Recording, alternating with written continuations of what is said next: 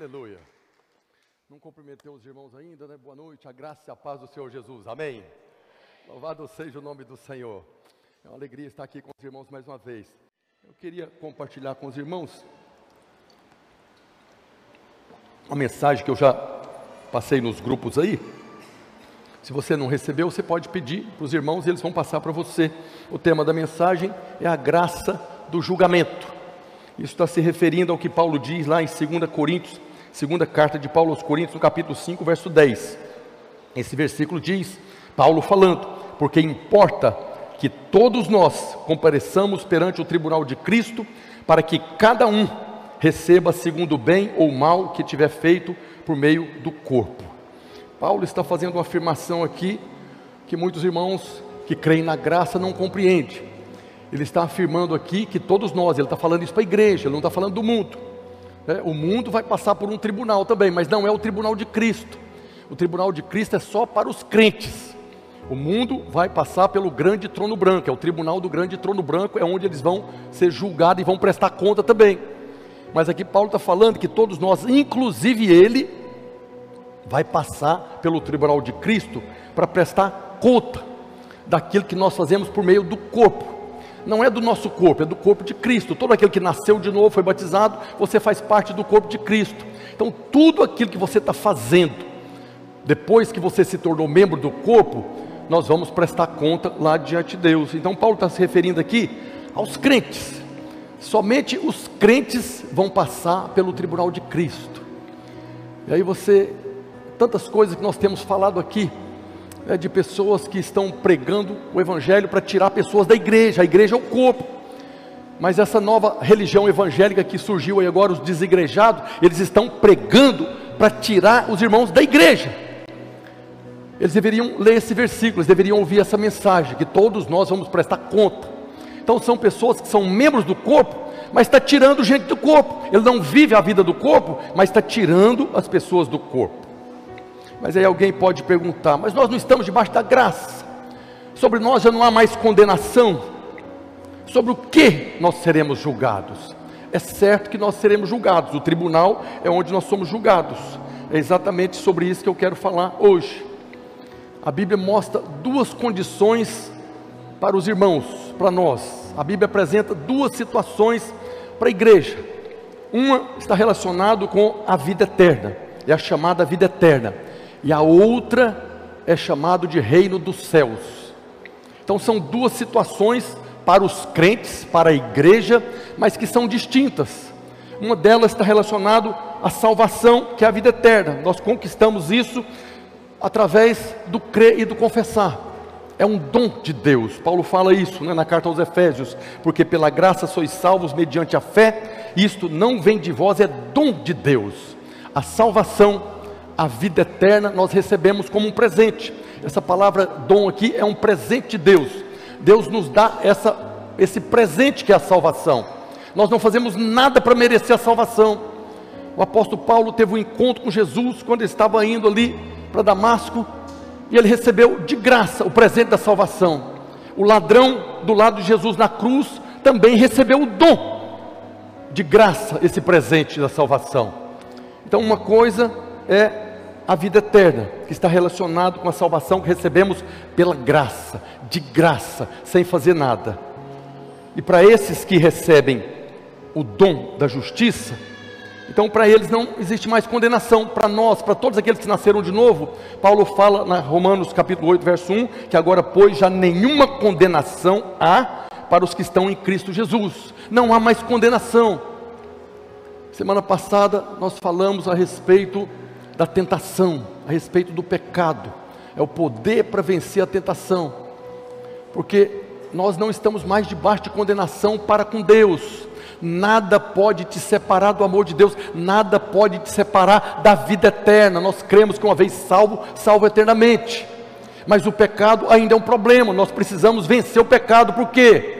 Porque ele pode interferir agora no reino dos céus que é uma outra parte do Evangelho, é tão Bíblia quanto a salvação pela graça.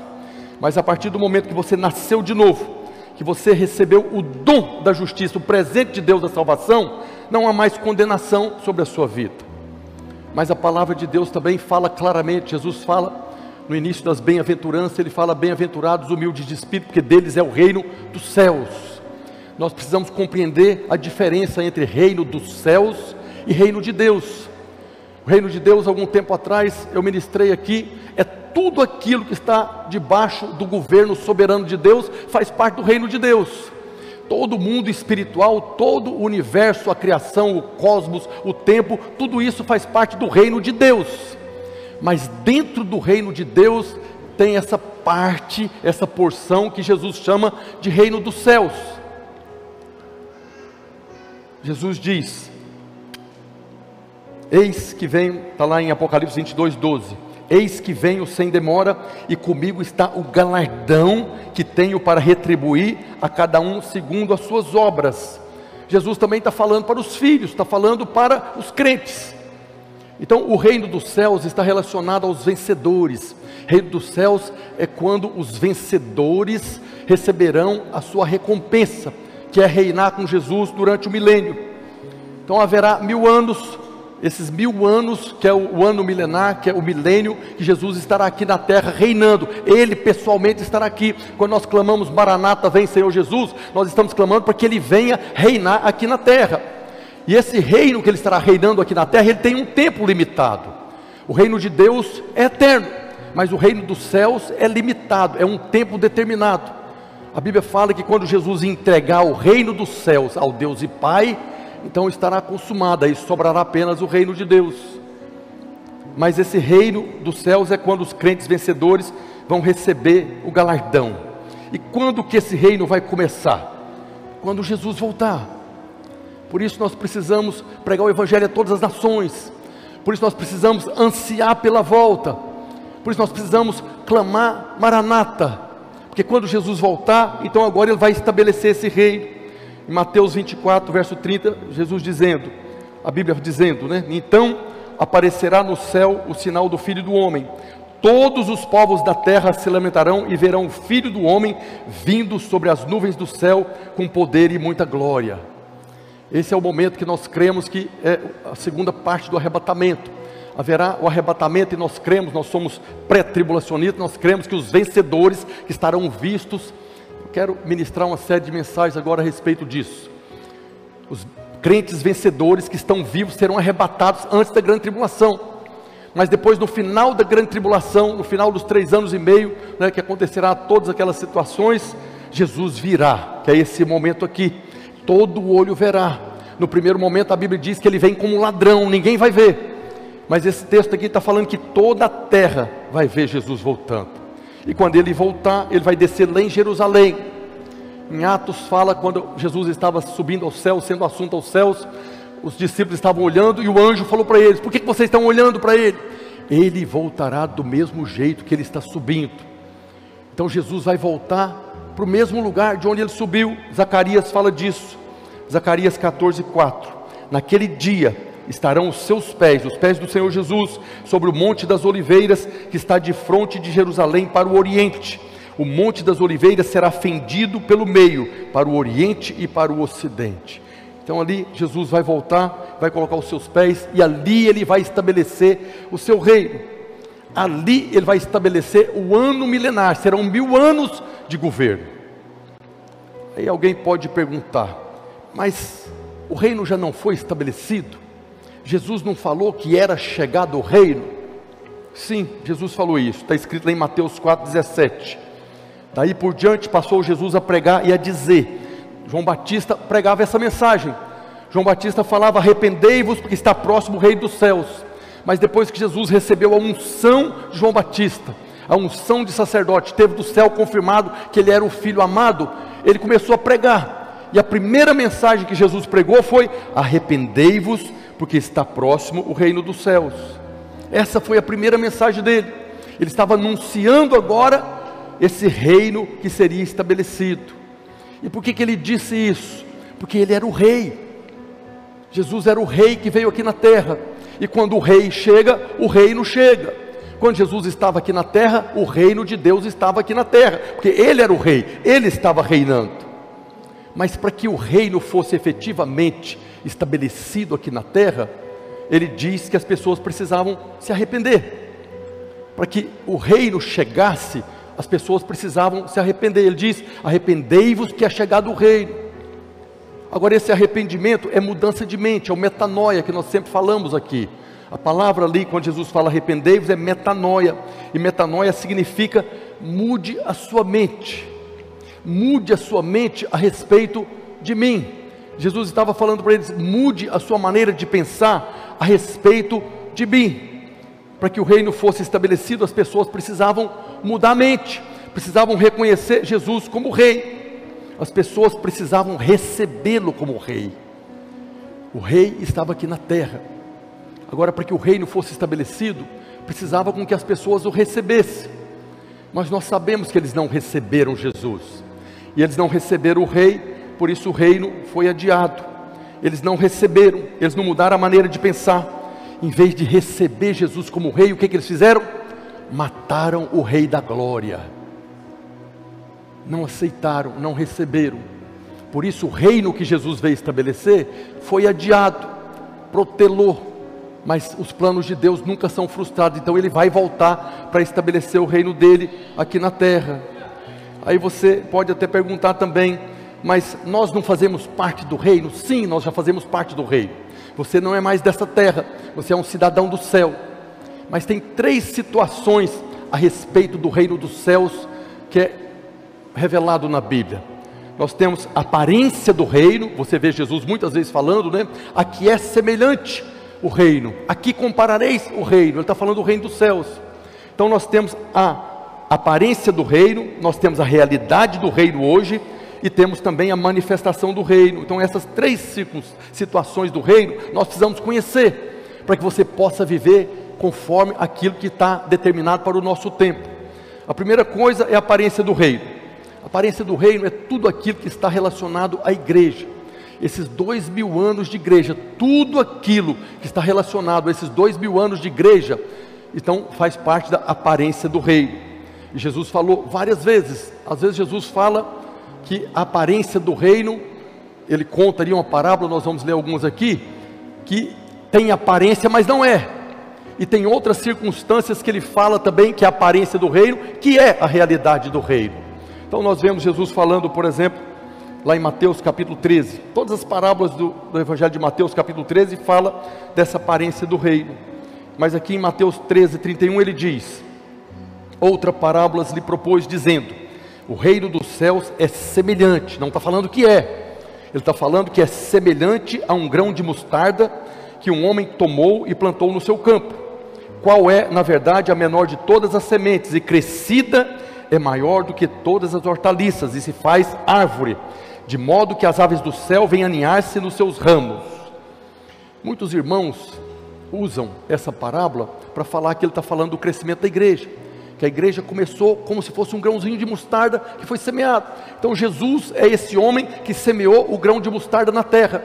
E aí esse grão de mostarda cresceu, se tornou uma árvore muito grande, a igreja cresceu, se tornou uma árvore muito grande, a ponto das aves virem assentar nos seus galhos. Mas é, é uma interpretação completamente errada. Porque o grão de mostarda, a mostarda, os irmãos sabem, é a mesma mostarda que nós temos hoje. Ela é uma folhagem, é uma hortaliça, é um ramo pequeno. Então, quando você vê um grão de mostarda sendo plantado e se transforma numa árvore muito grande, isso é completamente fora do padrão que Deus estabeleceu na criação. Lá em Gênesis, no capítulo 1, fala que cada semente se multiplicará conforme a sua espécie. Então, quando um grão de mostarda é plantado e se transforma numa árvore muito grande, isso virou uma aberração. Isso não procede de Deus. Esse crescimento não procede de Deus. E tanto é verdade que aqui fala que as aves vem assentar nos seus ramos. As aves na Bíblia apontam para demônios. Você vê lá em Gênesis, sujeitar e dominar sobre os peixes do mar, sobre as aves dos céus. Está se referindo a demônios. Nós vemos na parábola do semeador também, quando Jesus está falando aqui, mesmo Mateus 13, a parábola do semeador, fala que quando o semeador semeia a semente, esse semeador da parábola do semeador é Jesus. Ele semeou a semente, as aves vêm e rouba a semente de quem está à margem do caminho, quem está à beira do caminho. Então essas aves aqui são demônios, então não pode ser o crescimento da igreja. O crescimento da igreja não é algo que vai contra aquilo que Deus estabeleceu, que cada semente vai produzir conforme a sua espécie. Uma semente de mostarda vai produzir mostarda. E quando as aves vêm, demônios não podem estar assentados nos ramos da videira.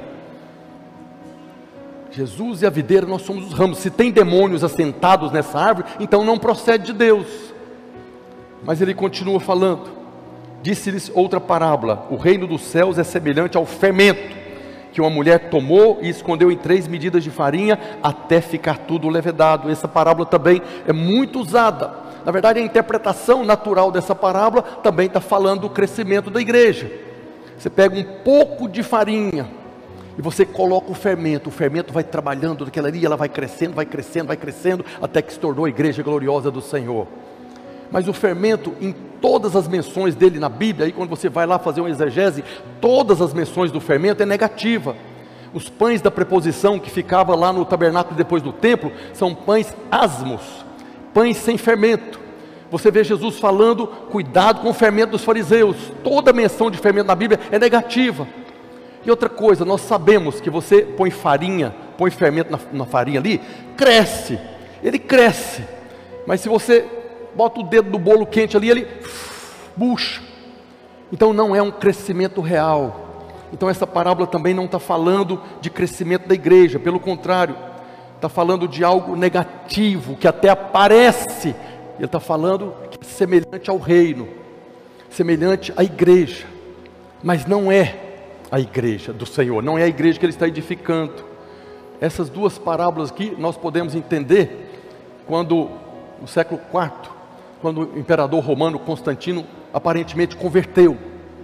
Até a conversão dele, todo mundo que era cristão era perseguido e morto no Império Romano. Mas a partir da conversão do imperador, ele foi que criou essas igrejas, né, esses prédios muito grandes, os templos, chamados templos. A partir da conversão dele, quem não era cristão e quem não, não ia para a igreja é que era perseguido e morto. Então o que, que aconteceu quando o imperador converteu? Todo mundo foi para a igreja cresceu muito, como o grão de mostarda que se tornou uma árvore muito grande, como o fermento que trabalhou na farinha se tornou muito grande. Mas a igreja estava cheia de pessoas que não eram nascidas de novo, estava cheia de pessoas que estavam ali por outros propósitos. A igreja passou a ser governada por ímpios. Foi quando as aves do céu vieram e assentaram nessa árvore, que tinha muito tamanho, mas não tinha nada de Deus. Então Jesus está falando aqui é semelhante, ele está falando da aparência do reino dos céus, que não tem realidade. Depois ele, nós temos a realidade do reino. Primeiro é a aparência do reino, mas nós temos a realidade do reino. E nós vemos lá em Lucas capítulo 17, verso 20, Jesus falando, né?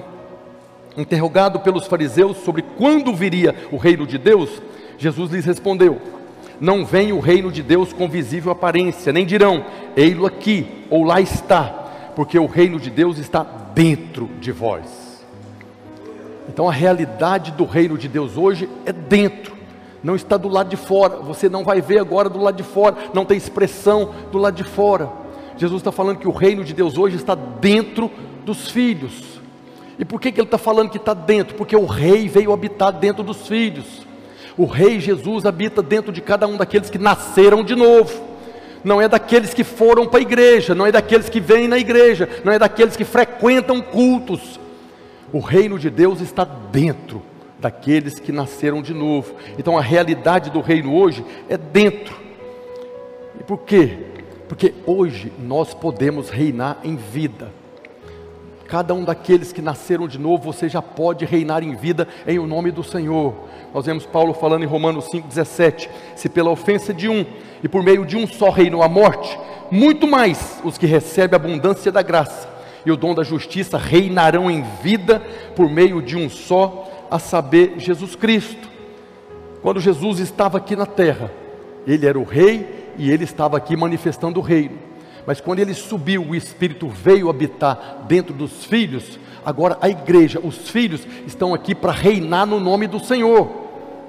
Quando você está orando por um enfermo, quando você está pregando o Evangelho, quando você está expulsando demônios, você está manifestando o reino.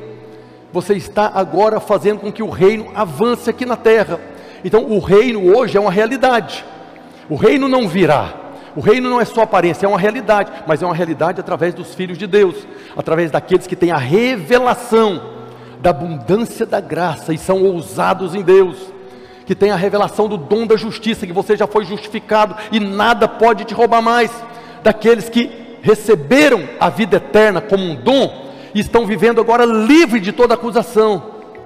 Porque infelizmente a maioria dos irmãos no mundo ainda estão debaixo de condenação por causa dos atos pecaminosos e não tem a revelação do dom da justiça nem da abundância da graça, não estão reinando.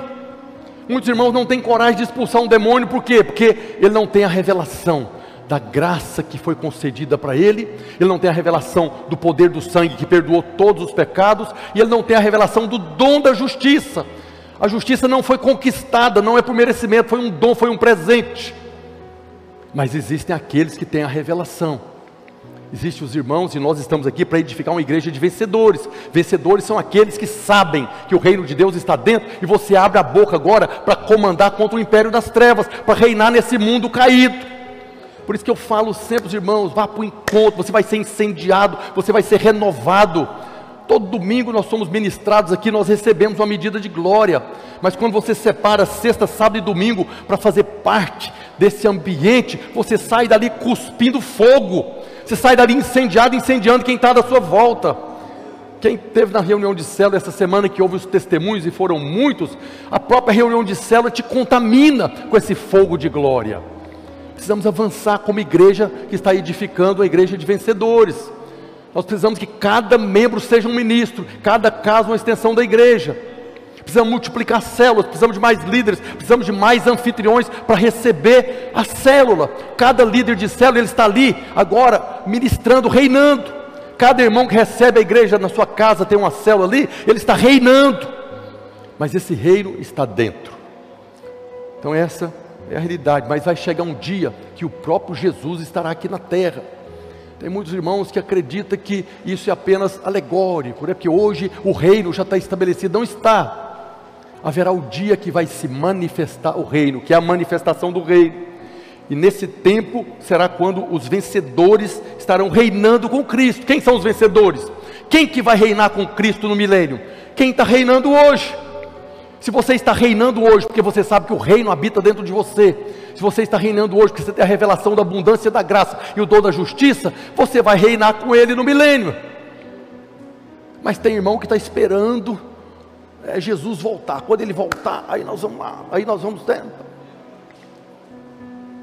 Eu quero ministrar nas próximas semanas a respeito das parábolas das virgens. As virgens tinham um grupo que estava reinando, estava cheio de azeite, mas tinha um grupo que estava ali esperando o noivo. Está até esperando o noivo, mas não tinha azeite, não estava reinando. De repente o noivo veio. Quando o noivo chegou, elas não tinham azeite sobrando. As cinco que tinham entraram para as bodas, as outras ficaram de fora. Por quê? Que não estão reinando. São filhos amados, receberam graça, receberam o dom da justiça, mas estão passivos. Mas nesse tempo, Jesus vai estabelecer o seu reino. Mas o que a Bíblia diz é que antes dele começar a reinar aqui, vai haver o tribunal de Cristo, ele vai julgar os crentes. Você já vai entendendo por que, que nós seremos julgados. Esse julgamento não é para condenação, é por isso que é mencionado o tribunal de Cristo, o tribunal do Messias, tribunal do Salvador. Então, nesse tribunal aqui não vai ser julgado salvação, vida eterna, porque a vida eterna nós recebemos como um dom, como um presente de Deus. Só vai comparecer nesse tribunal quem recebeu o dom da justiça. Esse é o julgamento que vai definir a recompensa, o galardão que cada um realizou por meio do corpo mas pode também haver repreensão. A vontade de Deus nunca é repreender, a vontade de um pai nunca é corrigir o filho, nunca é açoitar o filho. A vontade de Deus é recompensar os filhos. A vontade de Deus é que todos os filhos recebam o galardão e todos os filhos de todas as épocas, de todas as nações, possam estar reinando ali no milênio com Ele. Mas vai haver o tribunal, e no tribunal cada um vai ser julgado conforme as suas obras. Então nós cremos O apóstolo Paulo, ele mesmo teve a revelação, a coroa da justiça está me proposta. Então, o apóstolo Paulo é um que nós sabemos, porque Deus falou para ele, o Espírito Santo revelou a ele, está revelado nas Escrituras, que ele já tem uma coroa pronta. Tem muitos irmãos que têm uma coroa pronta. Mas o ladrão da cruz não tem coroa nenhuma para ele. Ele recebeu o dom da justiça, a abundância da graça, mas morreu. Então ele não fez nada por meio do corpo. E Deus é justo, Deus não vai tratar o apóstolo Paulo da mesma maneira que ele vai tratar o ladrão da cruz. Os dois foram salvos, os dois receberam a vida eterna, sim ou não? Ladrão da cruz recebeu a vida eterna? Recebeu. Ele recebeu o dom da justiça, abundância da graça, mas não teve tempo de ele fazer com que a graça se multiplicasse na vida dele. Então o ladrão da cruz, eu creio, é a minha opinião pessoal, de que ele já está pegando o boi de participar do tribunal de Cristo, ele estava determinado até aquele momento para o grande trono branco, que é o julgamento dos ímpios. Mas eu acho que ele vai chegar ali dando glória, né? Porque eu já estou aqui, né? Mesmo que eu seja disciplinado, aleluia. Eu vou ser disciplinado pelo meu Pai, não pelo juiz. Nosso Deus vai julgar no tribunal de Cristo, Pai. Mas o grande trono branco, quem vai julgar é o juiz. Aqui, quem vai julgar no tribunal de Cristo não é o juiz, é um Pai que vai trazer a recompensa, o galardão para os filhos. Então, nesse tribunal de Cristo, vai ser determinado aqueles que vão reinar com o Senhor, porque a recompensa é o rei, a recompensa é os mil anos. Mas aí alguém pode perguntar, mas não é tudo pela graça? Sim, principalmente nesse tribunal aqui, nós vamos ver que vai haver muita graça nesse julgamento. Na verdade, o que vai ser julgado nesse tribunal é a graça de Deus, é a graça que nos foi concedida é a abundância da graça, é isso que vai ser julgado no tribunal de Cristo. O que, que você fez com a graça que te foi concedida? O que, que você fez com os talentos que foi concedido? Tem a parábola dos talentos. Um recebeu cinco, o outro dois, o outro um. É, o de cinco, de dois, vai receber recompensa. O de um que enterrou o talento, não tem recompensa. Vai haver disciplina. Então, no tribunal de Cristo vai ser determinada recompensa e disciplina também mas é nesse momento que vai ser julgado o que, é que nós fizemos com a graça que nos foi concedida. Por isso o tema dessa mensagem, a graça do julgamento. E nós vemos na oração do Pai Nosso, Jesus dando um padrão. A oração do Pai Nosso é algo extraordinário, porque foi o próprio Jesus. Jesus era o rei que estava aqui na terra. Lembra que Jesus veio como rei. Então o rei estava ali ensinando uma oração. Mas Jesus também era Deus. Então a oração do Pai Nosso é a oração que Deus nos ensinou, que o Senhor nos ensinou. Aí quando você tem na Bíblia uma oração que o próprio Deus ensinou, nós deveríamos valorizar muito ela. Nós deveríamos ter maior atenção por essa oração, porque foi o próprio Deus nos ensinou. E Ele nos ensinou uma oração que Ele está te mostrando os parâmetros pelo qual Ele vai te responder a oração. Porque tem muitas orações que são respondidas e tem orações que não são respondidas. Uma das coisas é você está orando não de conformidade com a vontade de Deus. Mas Jesus era o próprio Deus agora nos ensinando a orar. E a oração está lá em Mateus 6, a partir do verso 9, está escrito: Jesus falando.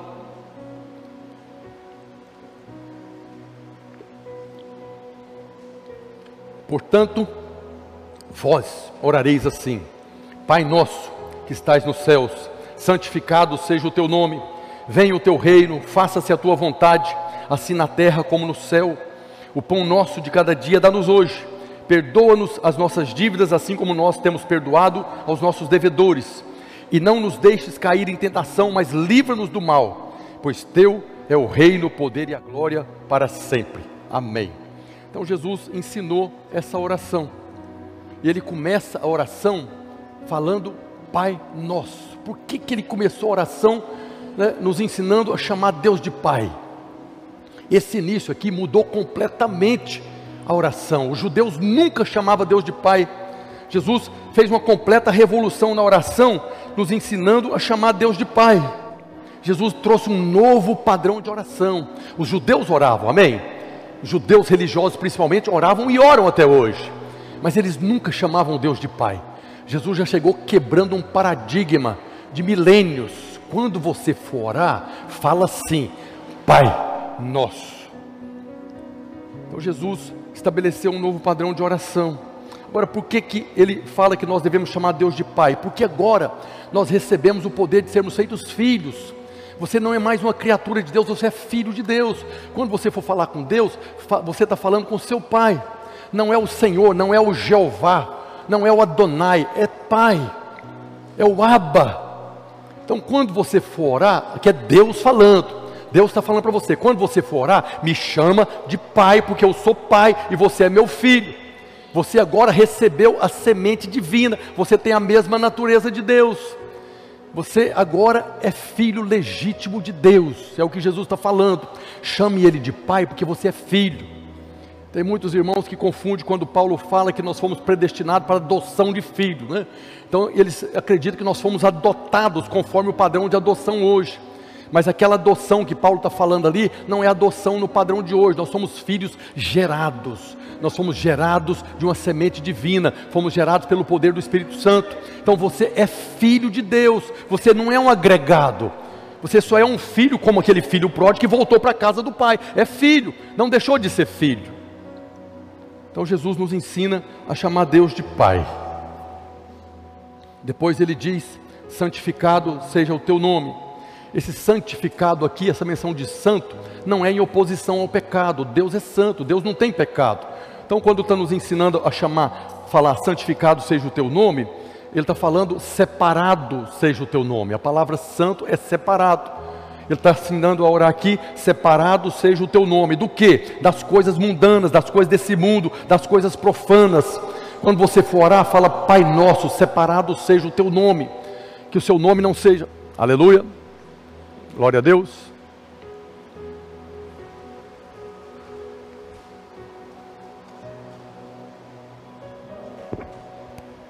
Aleluia. Então ele está falando aqui que o nome de Deus não seja misturado com nada, nem com ninguém. Quando nós misturamos o nome de Deus com outras coisas, nós estamos usando o nome do Senhor Deus em vão. Nós precisamos ter cuidado para não colocar o nome de Deus no meio das coisas desse mundo ainda coisas que não são pecaminosas, mas santificado seja o teu nome, separado seja o teu nome. Não se mistura o nome de Deus com nada, mas santificado seja o teu nome também significa pedir a manifestação dos nomes redentivos de Deus na minha vida. Santificado seja o teu nome, Jeová Rafá, na minha vida. Santificado seja o teu nome, o Senhor é a minha cura santificado seja o teu nome, Jeová Shalom, na minha vida, santificado seja o teu nome, o Senhor é a minha paz. Aquilo que você precisa na sua vida, você vai orar, você tem alguma necessidade, santifica o nome de Deus. Se você está debaixo de acusação por causa de alguma coisa que você fez, santificado seja o teu nome, Jeová Tsiqueno, o Senhor é a minha justiça. Então nós devemos santificar também esses nomes redentivos de Deus na nossa vida. E quando nós fazemos isso, nós estamos nos apropriando daquilo que nós já recebemos por herança. Santificar o nome de Deus na sua vida é receber o que já te foi dado por herança. Na sequência ele diz: Venha o teu reino. Por que, que Deus está nos ensinando a orar? Venha o teu reino, porque o reino não veio ainda, o reino ainda não foi estabelecido, o reino não se manifestou. Então, quando você ora para o reino vir, você está orando para o rei voltar, porque é o rei que vai trazer o reino, é o rei que vai fazer agora estabelecer o reino dele aqui na terra.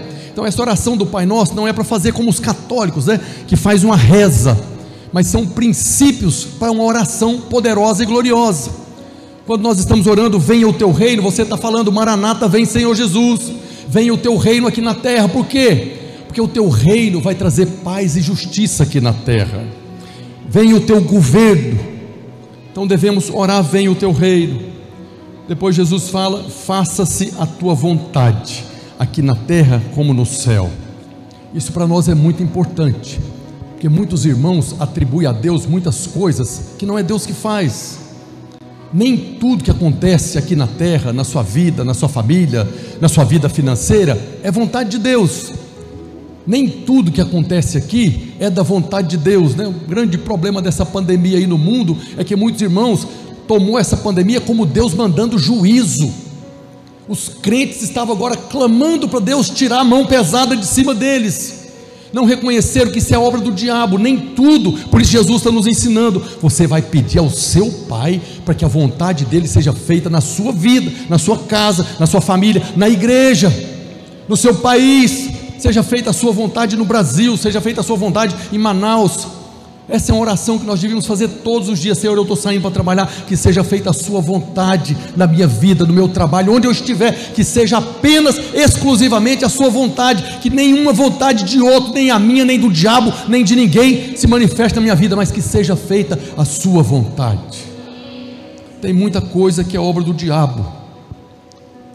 Infelizmente, tem muitos irmãos que falam como consolo. Às vezes acontece uma tragédia na vida de um irmão e o irmão não tem o que falar, chega e fala: Foi feita a vontade de Deus, dá um tapinha nas costas. Então, tem coisas que não é a vontade de Deus, a doença não é vontade de Deus, a miséria não é vontade de Deus, a condenação e a morte não é a vontade de Deus, porque se isso fosse a vontade de Deus, Jesus não teria levado isso lá na cruz. Jesus levou a maldição da morte, da enfermidade, da miséria. Então, se Jesus já pagou por isso lá, agora Deus está fazendo isso de novo? Não está, não é a vontade de Deus. Jesus veio para trazer vida em abundância. Tudo que está fora de vida em abundância não procede do Pai. Tudo que está fora da vida em abundância na sua vida, na sua casa, na sua família, na vida da igreja, está fora, é do diabo. A promessa de Deus é que Ele vai fazer com que todas as coisas cooperem para o nosso bem. Paulo fala isso em Romanos 8, 28. Sabemos que todas as coisas cooperam para o bem daqueles que amam a Deus, daqueles que são chamados segundo o seu propósito. Então é obra do diabo, mas Deus vai fazer alguma coisa para que isso coopere para o seu bem. O inimigo se levantou na sua casa, na sua família, realizou uma obra, mas Deus vai transformar essa maldição em bênção. Essa é a promessa de Deus. Mas não foi Deus que botou a doença, não foi Deus que trouxe o desemprego, mas Deus vai fazer com que isso convirja para o seu bem. É isso que o diabo entra em desespero por mais que o diabo te ataque, Deus vai transformar essa circunstância em bênção na sua vida. Ainda que seja te levar à maturidade, ainda que seja depender mais. Eu já falei uma vez aqui que eu li uma vez numa revista, revista secular, um ímpio, sociólogo, falando que não tem nada melhor para colocar um crente de joelho orando do que uma circunstância ruim. Então são pessoas seculares que estão aí e que vê os crentes andando aí, né, como se não tivesse acontecendo nada. Mas o dia que acontece alguma coisa, aí ele corre, ajoelha e ora e clama. E Deus responde. E Deus faz com que essa coisa que não foi ele que criou, vai agora se convergir para o nosso bem. Mas é por isso que ele está falando, está nos ensinando: faça-se a tua vontade, para que o diabo não faça nada na minha vida. Deus não permitiu o diabo fazer, né? Se tem alguém que às vezes permite o diabo fazer alguma coisa na nossa vida, somos nós mesmos. Quando eu estou pedindo que seja feita a sua vontade na minha vida, na minha casa, na minha família, como é feita a sua vontade no céu, então eu estou pedindo para Deus me guardar para que o diabo não venha fazer as obras dele. Então eu já sou abençoado, eu não preciso que depois Deus venha criar uma circunstância para converter aquilo em bênção. E muitas vezes nós não compreendemos, nós não temos a menor noção de como que Deus pode transformar certas tragédias em bênção. Mas isso é uma promessa, que Ele faz com que todas as coisas cooperem para o nosso bem. É a única coisa que nós temos que crer, que para Deus não há impossíveis. Depois Jesus continua a oração: o pão nosso de cada dia dá-nos hoje. O Senhor Jesus, que é Deus, está nos ensinando a pedir pão todo dia todo dia. A vontade de Deus é que você vá até Ele todo dia. Todo dia nós devemos chegar diante do nosso Pai e pedir pão, pedir provisão. Todos os dias, isso fala de um relacionamento. Quando Jesus está nos ensinando a procurar o Pai todo dia, é para ter um relacionamento com Ele. A vontade de Deus é ter relacionamento com seus filhos. Ele não vai te dar o pão para a vida inteira, Ele não vai te dar provisão para a vida inteira. Ele quer te dar todo dia, como o maná do céu. O maná de ontem não serve para hoje, apodrece. Então, todos os dias, Deus, que é Pai, quer que você vá até Ele e peça a provisão. Por que, que Deus já não dá o pão para a vida inteira? Porque a maioria dos irmãos, se pegar o pão para a vida inteira, vai embora, não volta nunca mais. Nunca mais vai falar com Deus. Agora, esse pão que Jesus está falando não é apenas o pão natural é também o maná do céu, a palavra de Deus, a revelação da palavra. Jesus está nos ensinando que todos os dias nós devemos chegar para o nosso Pai e pedir a revelação da palavra, do maná, do pão vivo. Jesus é o pão vivo do céu. Então, Jesus está nos ensinando que todos os dias nós devemos buscar um conhecimento dEle, o um conhecimento da palavra dEle, porque é a revelação da palavra que muda a nossa realidade, é a revelação da palavra de Deus que tem o poder de mudar a nossa história, da nossa família, da nossa casa.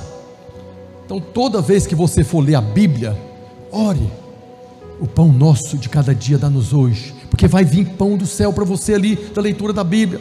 Todas as vezes que você for na reunião da célula, o pão nosso de cada dia dá-nos hoje. Abençoa o líder, porque ele tem uma palavra de Deus. Quando você vem para o culto, vem para o culto e ora, o pão nosso de cada dia dá-nos hoje. Quando você vem para o culto, ore para Deus, Senhor, abençoa o pastor, dê a ele sabedoria, dê a ele graça para trazer revelação para a igreja, dê a ele graça para trazer, para servir o pão do céu. Eu lembro em Goiânia, quando estava lá, todo domingo, quando ia para o culto, Eu orava. É o pastor Aloysio, é um mestre da palavra de Deus, mas todo dia falava: o pão nosso de cada dia dá-nos hoje, porque o pão é servido. Mas quando o pão é servido, tem pessoas que comem e tem pessoas que não comem. Sim ou não? Quando a palavra é pregada, tem pessoas que recebem, tem pessoas que não recebem. Então, quando você vem para o culto, por exemplo, que vai ter uma pregação, e você ora, Senhor, o pão nosso de cada dia, Pai, o pão nosso de cada dia me dá hoje. Certamente você vai receber. Então os irmãos precisam orar para que você possa, para que o pastor possa servir o pão e que você possa receber o pão. Porque tem alguns irmãos que têm uma atitude muito estranha. Tem irmãos que vêm para o culto para avaliar a pregação do pastor.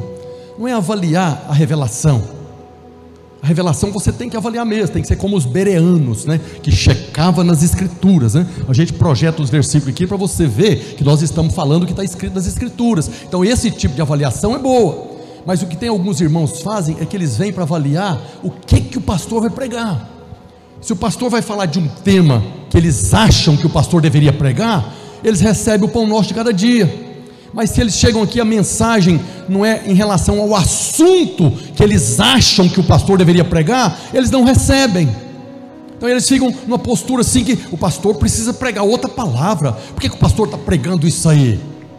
Tem coisas muito tristes que já aconteceu aqui, que eu fiquei sabendo depois.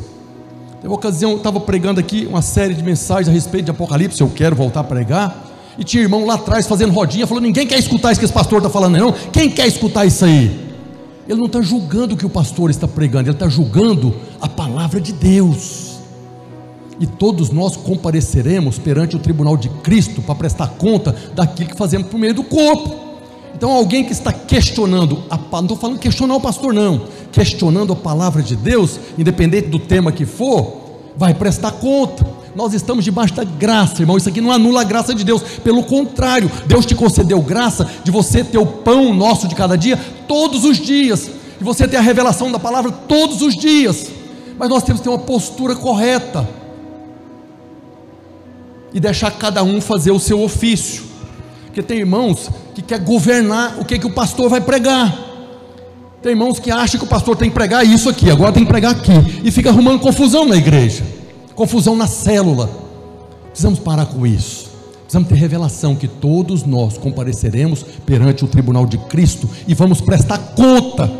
Como eu falei dos desigrejados, estão tirando gente da igreja, estão falando que não precisa mais fazer parte do corpo.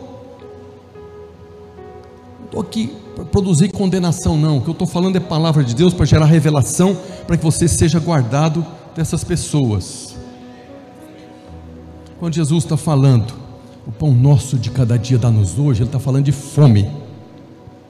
Ele poderia falar, Pai nosso, o pão nosso de cada dia dá-nos hoje, porque eu estou com fome, eu estou faminto, eu quero mais do maná do céu.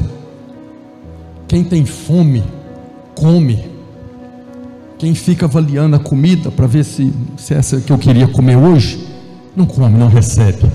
Quem tem fome vai comer todo dia o pão nosso. Quem não tem fome não vai comer.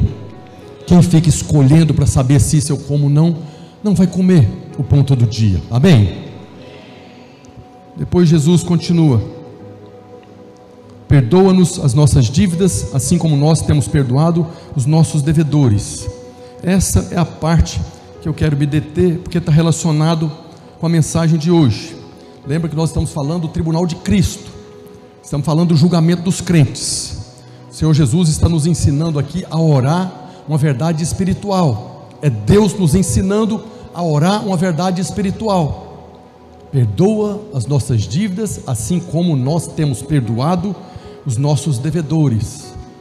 A primeira revelação que eu tive na minha vida da palavra de Deus, eu nem era convertido, eu era católico, né?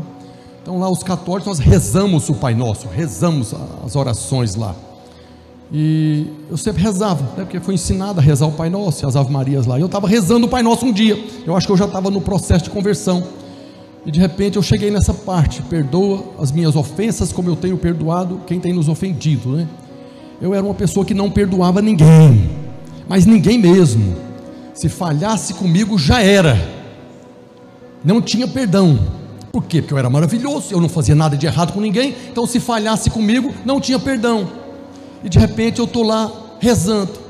Perdoa as minhas dívidas, como eu tenho perdoado os meus devedores. Luz, revelação que, que eu estou falando aqui com Deus? Eu não perdoo ninguém, então eu estou falando para Deus não me perdoar. Eu estou pedindo para Deus me perdoar do jeito que eu perdoo os outros. Eu não perdoo ninguém, então eu estou falando para Ele para não me perdoar. Essa foi a primeira revelação que eu tive da palavra de Deus. Mas como eu não tinha nascido de novo, não houve transformação. Eu não perdoei ninguém, continuei sem perdoar. Mas pelo menos essa parte da oração eu nunca mais fiz. Amém né? Era ímpio, mas não era burro, né? Então, já enquanto eu não perdoo, eu não vou falar isso para Deus.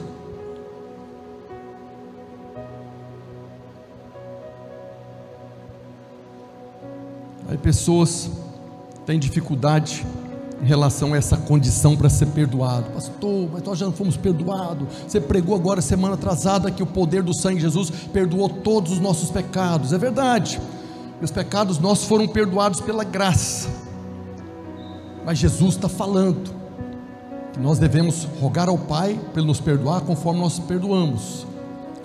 E ele ainda reafirma, se tem uma coisa que ele reafirma na oração do Pai Nosso, é a respeito do perdão. Lá em Mateus 6,14, depois que ele completa a oração, que ele fala o amém, ele pega e fala: Porque se perdoardes aos homens as suas ofensas, também vosso Pai Celeste vos perdoará.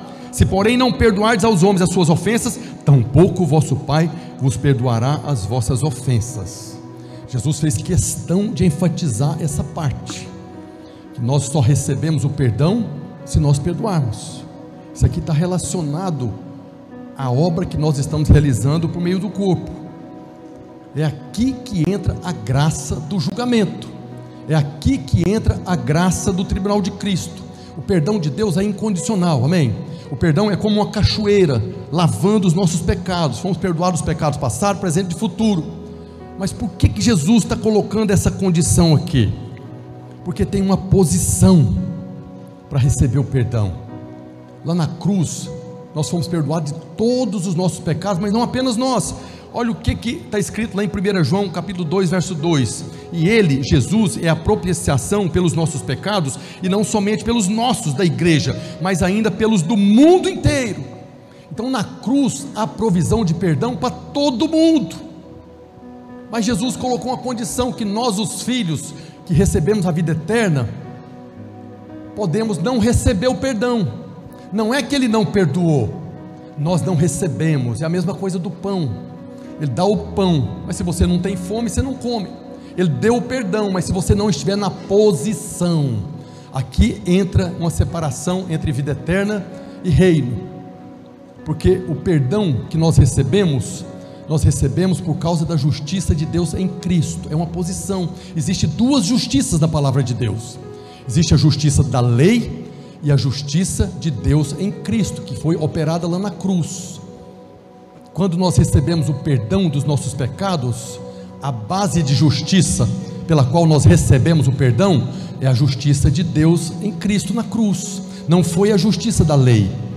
Mas quando eu decido não perdoar, que justiça que eu estou usando.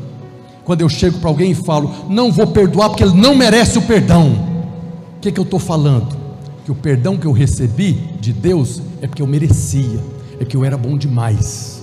Agora, esse miserável aqui, que está me devendo, eu não perdoo porque ele não merece. Então, eu estou usando a justiça da lei, a lei do merecimento. A lei de Deus é uma base de relacionamento. Na lei de Moisés, eu tinha que fazer para receber, mas na justiça de Deus em Cristo, eu creio que Cristo fez e eu recebo. Por isso eu recebo o perdão. Tem duas posições. Tem aqui é a justiça de Deus em Cristo, e do lado de cá tem a justiça da lei. Para que eu receba o perdão, eu tenho que estar aqui na posição de receber pela justiça de Deus em Cristo. Mas se eu for julgar meu irmão baseado na lei, então eu vou receber também o julgamento baseado na lei. É aqui que entra o que nós vamos prestar conta no tribunal de Cristo. É aqui que nós vamos ser julgados. Com qual lei você está julgando? Com qual lei você está relacionando? Nós vemos em Mateus 7,2, ainda dentro do Sermão do Monte, Jesus falando: Pois com o critério que julgardes, sereis julgados, e com a medida que tiverdes medido, vos medirão também. Jesus fala no início do Sermão do Monte, Mateus 5,7: Bem-aventurados os misericordiosos, por quê? Que receberão misericórdia. Então, com a medida que você mede, você vai ser medido. Não é que você é medido pelo Pai, nós, no tribunal de Cristo, Deus vai nos julgar, mas vai julgar conforme aquilo que você viveu aqui. A graça te foi concedida para perdoar todo mundo. O amor de Deus é derramado no seu coração para você amar todo mundo, sim ou não? Nós amamos porque Ele nos amou primeiro. Então o amor dele é derramado no seu coração para você amar os seus inimigos. Não é só o irmão, não, não é só o marido e a esposa, não. Que está cheio de marido e esposa aí magoado e não perdoa. Não perdoa, pastor. Não foi a primeira vez que ele fez isso, é a segunda, é a terceira vez. Não perdoa. Por quê? Porque ele não merece. Aí você está falando que você recebeu o perdão de Deus porque você merece. Então você vai ser julgado no tribunal de Cristo baseado na lei do merecimento. E aí lá no tribunal vai ser colocado diante do prumo, diante do padrão. Se for padrão Jesus, você vai ser abençoado, vai ser perdoado. Se não chegou no padrão Jesus, então o perdão vai ser anulado da sua vida. Não é que Deus não perdoa, está liberado o perdão. Agora, se você recebe perdão, perdoa. Se você recebe graça, seja gracioso. Se você recebe misericórdia, seja misericordioso. Tudo que eu estou falando aqui está relacionado à mensagem do Evangelho da Graça, porque Deus não está cobrando nada de ninguém aqui sem antes dar. Primeiro Ele te ama para depois você amar. Primeiro Ele te perdoa para depois você perdoar. Ele manifesta graça primeiro para você ser gracioso. Ele só está falando para você compartilhar o talento que Ele te deu. Ele só está falando que vai ter um tribunal para avaliar quantos talentos você multiplicou. Olha o que está escrito em Lucas 6, a partir do verso 36. Aqui é Jesus fazendo uma recomendação. Quer ser abençoado no tribunal de Cristo? Olha Jesus falando: Sede misericordiosos, como também é misericordioso vosso Pai. Nós recebemos misericórdia, sim ou não? Quem recebeu misericórdia, diga glória a Deus. Nós recebemos mais do que misericórdia, nós recebemos graça. Então ele está falando: sede misericordiosos, como é misericordioso vosso Pai não julgueis e não sereis julgados, não condeneis e não sereis condenado, perdoai e sereis perdoados, dai e dar-se-vos-á boa medida, recalcada, sacudida, transbordante, generosamente vos darão, porque com a medida com que tiverdes medido, vos medirão também. O que Deus está falando aqui, que você recebeu misericórdia. Se você for misericordioso, Ele vai te dar no tribunal de Cristo uma medida de misericórdia é, boa medida, recalcada, sacudida, transbordante, generosamente. Se você foi gracioso, você vai receber uma medida de graça, boa medida, recalcada, sacudida, transbordante. Se você perdoou, o perdão vai se manifestar para você no tribunal, numa boa medida, recalcada, sacudida, infinitamente mais. Aquilo que nós recebemos aqui, quando nós multiplicamos, há uma recompensa, numa medida recalcada, sacudida, transbordante, generosa da parte de Deus. Quando você tem revelação disso aqui, você tem que estar pronto para perdoar, pronto para ser gracioso, pronto para ser misericordioso, porque há algo muito grande para cada um de nós lá no tribunal que será determinado. Mas tem pessoas que, por causa de picuinha, principalmente nos dias que nós vivemos, está contaminando a igreja, está contaminando os irmãos. É muito mimimi, não pode falar nada. O irmão está magoado e não perdoa. Se ele não vinha aqui pedir perdão para mim de joelho, eu não perdoo. Vai ser assim que você vai ser julgado lá no tribunal. Não é que lá você vai ajoelhar e pedir perdão e vai ter perdão. Não, já passou do tempo. O tribunal vai ser julgado o que nós fazemos aqui. E lá vai ser concedido na mesma uma medida muito maior. Então a graça que nós pregamos já há mais de 10 anos não é apenas uma doutrina pela qual nós fomos salvos. Presta atenção no que eu estou falando.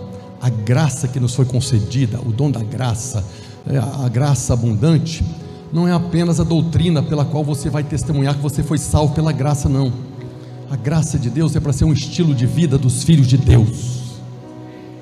Nós devemos viver uma vida na graça, concedendo graça. Nós devemos dar de graça aquilo que nós recebemos pela graça. Se foi perdoado, perdoa. Se recebeu misericórdia, seja misericordioso. Se recebeu graça, seja gracioso. É um exercício. É um exercício. Se você não dá conta, clama para Deus, Senhor, eu quero ser gracioso, mas ainda tem coisas aqui em mim que eu não consigo. Eu quero perdoar, mas eu não consigo. Me ajuda.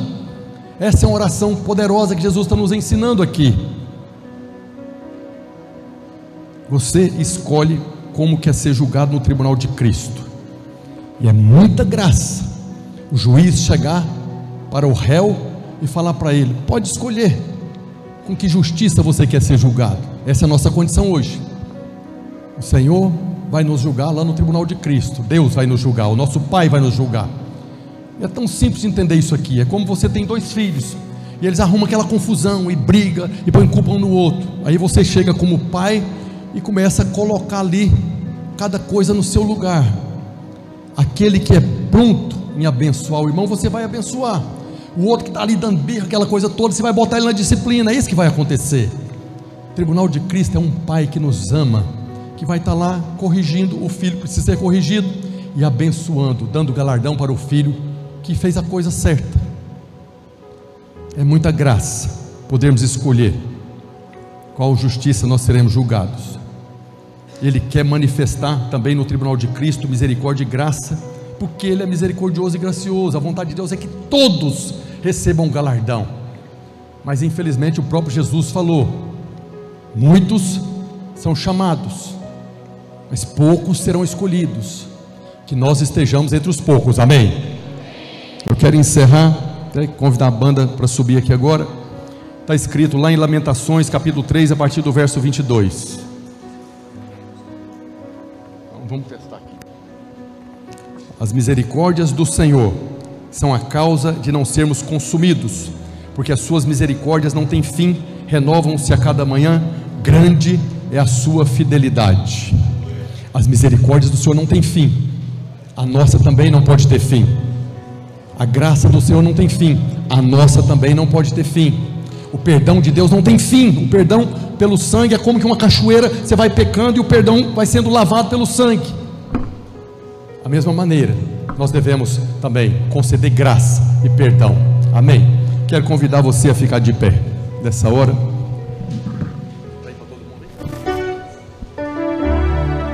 Essa é uma mensagem para nós orarmos.